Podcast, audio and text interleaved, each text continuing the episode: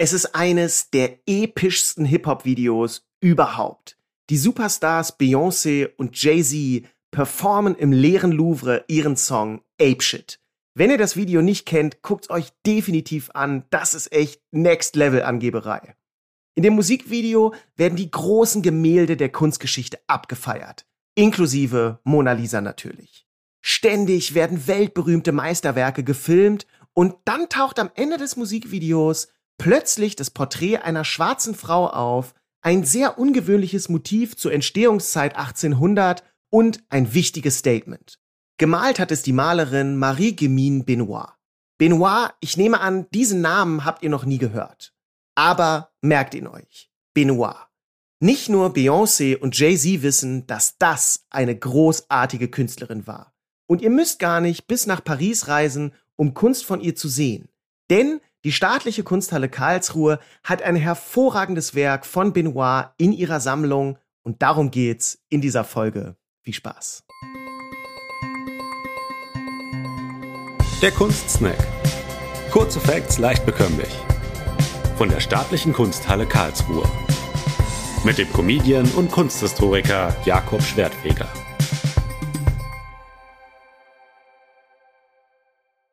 Da es in dieser Folge um ein konkretes Gemälde geht, schaut euch das gerne kurz an.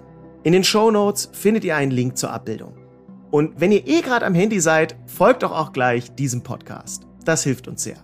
So, aber natürlich beschreibe ich euch das Bild jetzt, damit ihr das alle vor Augen habt. Also, womit haben wir es zu tun? Das Gemälde von Benoist heißt Selbstbildnis und stammt aus dem Jahr siebzehnhundertsechsundachtzig. Was ist auf diesem Selbstporträt dargestellt? Wir sehen die Künstlerin bei der Arbeit. Im Sitzen malt sie ein Gemälde, also ein Bild im Bild. Wir sehen auf dem Gemälde, wie die Künstlerin ein Gemälde malt. Benoist ist in weißen Stoff gehüllt, der aussieht wie die Mischung aus römischer Toga und Bettlaken. Würde sie dieses Gewand über den Kopf ziehen, wäre sie ein astreines Gespenst. Die Malerin sieht in diesem wallenden weißen Stoff irgendwie ein bisschen aus, als käme sie direkt aus der Antike. Mit der einen Hand führt sie einen Pinsel zu einer Leinwand, also zu dem Bild im Bild, und das steht auf der Staffelei neben ihr. Mit der anderen Hand hält sie eine Farbpalette und sieben weitere Pinsel, also die Hand ist wirklich voll. Mein Lieblingsdetail auf diesem Selbstbildnis ist die lange Perlenkette. Die trägt Benoist aus unerfindlichen Gründen am Unterarm, ein äußerst unpraktisches Statussymbol. Die Künstlerin blickt selbstbewusst in Richtung der BetrachterInnen, und ihr langes Haar flattert hinter ihr herum, als säße sie vor einem Ventilator. Das Selbstbildnis ist verdammt gut gemalt. Alles ist gestochen scharf und vor allem der Stoff ist wahnsinnig plastisch. Handwerklich ist das hier richtig großes Tennis.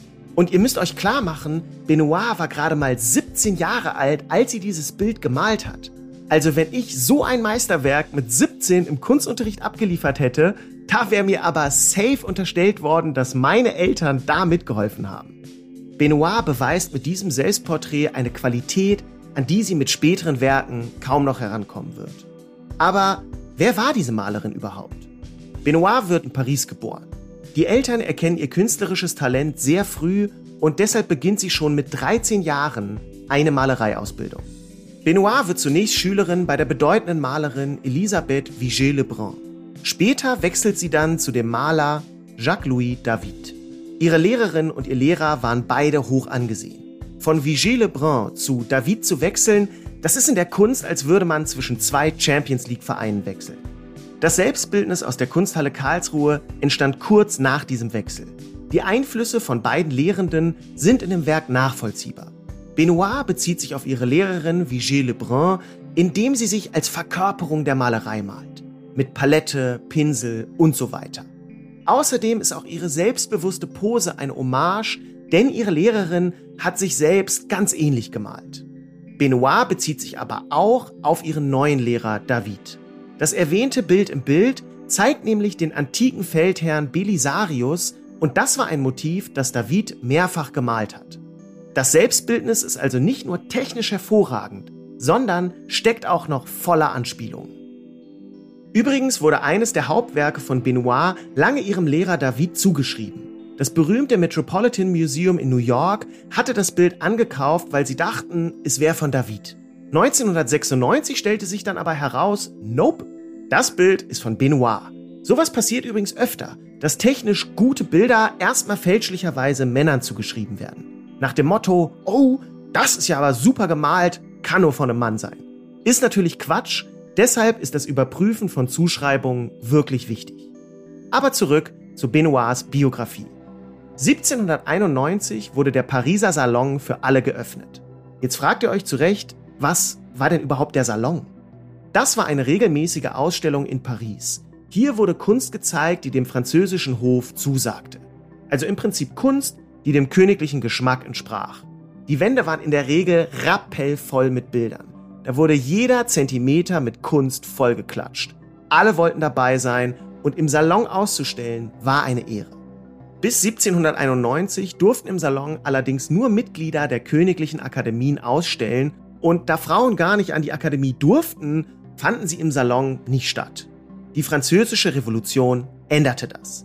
siebzehnhunderteinundneunzig ist Benoist dann die erste Frau, die im Salon ein Historiengemälde präsentiert.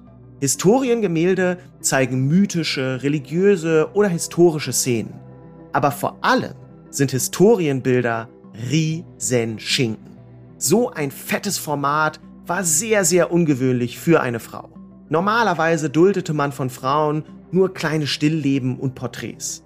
Stattdessen kam Benoist quasi mit Bildern so groß wie Werbetafeln um die Ecke. Auch hier zeigt sich wieder ihr Selbstbewusstsein als Künstlerin. Kurz danach ist bei ihr mit der Historienmalerei aber schon wieder Schluss. Benoists Mann muss Paris verlassen und sie muss alleine für sich und ihre Kinder sorgen. Deshalb lässt sie die Historienmalerei wieder sein, sondern malt Porträts, denn damit ließ sich damals Geld verdienen. Mit den Porträts ist Benoist ziemlich erfolgreich. Sie erhält sogar den Auftrag, Napoleon zu malen. achtzehnhundertvierzehn kommt dann ein heftiger Dämpfer. Benoists Mann bekommt einen Job im Innenministerium und verlangt von ihr, dass sie ihre Werke nicht mehr öffentlich zeigt. Benoist leistet dem Folge. Früher wurde sie viel gelobt und gefeiert und jetzt kann sie nur noch für sich selbst malen. Das muss man sich mal klar machen. Da verbietet ein Mann seiner erfolgreichen Frau im Prinzip einfach den Job, nur weil er ein öffentliches Amt bekleidet? Wenn ihr jetzt denkt, wow, wie rückständig, das wäre ja heute undenkbar. Naja, macht euch klar, bis neunzehnhundertsiebenundsiebzig brauchte eine Ehefrau in Deutschland die Erlaubnis ihres Mannes, um einer Arbeit nachzugehen. neunzehnhundertsiebenundsiebzig. So weit ist das also gar nicht von uns weg. Benoist malt zwar weiter, aber die Qualität ihrer Bilder nimmt ab. Ihr fehlt der Antrieb, der Austausch, die Mission. Dass sich ihr Selbstbildnis heute in der Kunsthalle Karlsruhe befindet, ist ein großes Glück. Denn die meisten Werke von Benoist sind in Privatbesitz und nur ganz wenige ihrer Gemälde hängen überhaupt öffentlich in Museen. Also, vielleicht drehen Beyoncé und Jay-Z ihr nächstes Video ja vor dem Gemälde von Benoist in der Kunsthalle Karlsruhe. Wer weiß, ich würde es auf jeden Fall mega feiern. Damit sind wir jetzt am Ende dieser Folge angelangt. Ich hoffe, es hat euch gefallen. Empfehlt den Podcast sehr gerne weiter. In zwei Wochen kommt die nächste Folge zum nächsten Kunstwerk. Bis dahin, macht's gut. Ciao. Das war der Kunstsnack. Kurze Facts, leicht bekömmlich. Mit Jakob Schwerdtfeger. Eine Produktion der Staatlichen Kunsthalle Karlsruhe. Abonniert unseren Podcast und folgt uns bei Instagram. Habt ihr Themenwünsche? Schreibt uns via Direct Message oder per Mail an digital at kunsthalle dash karlsruhe punkt de.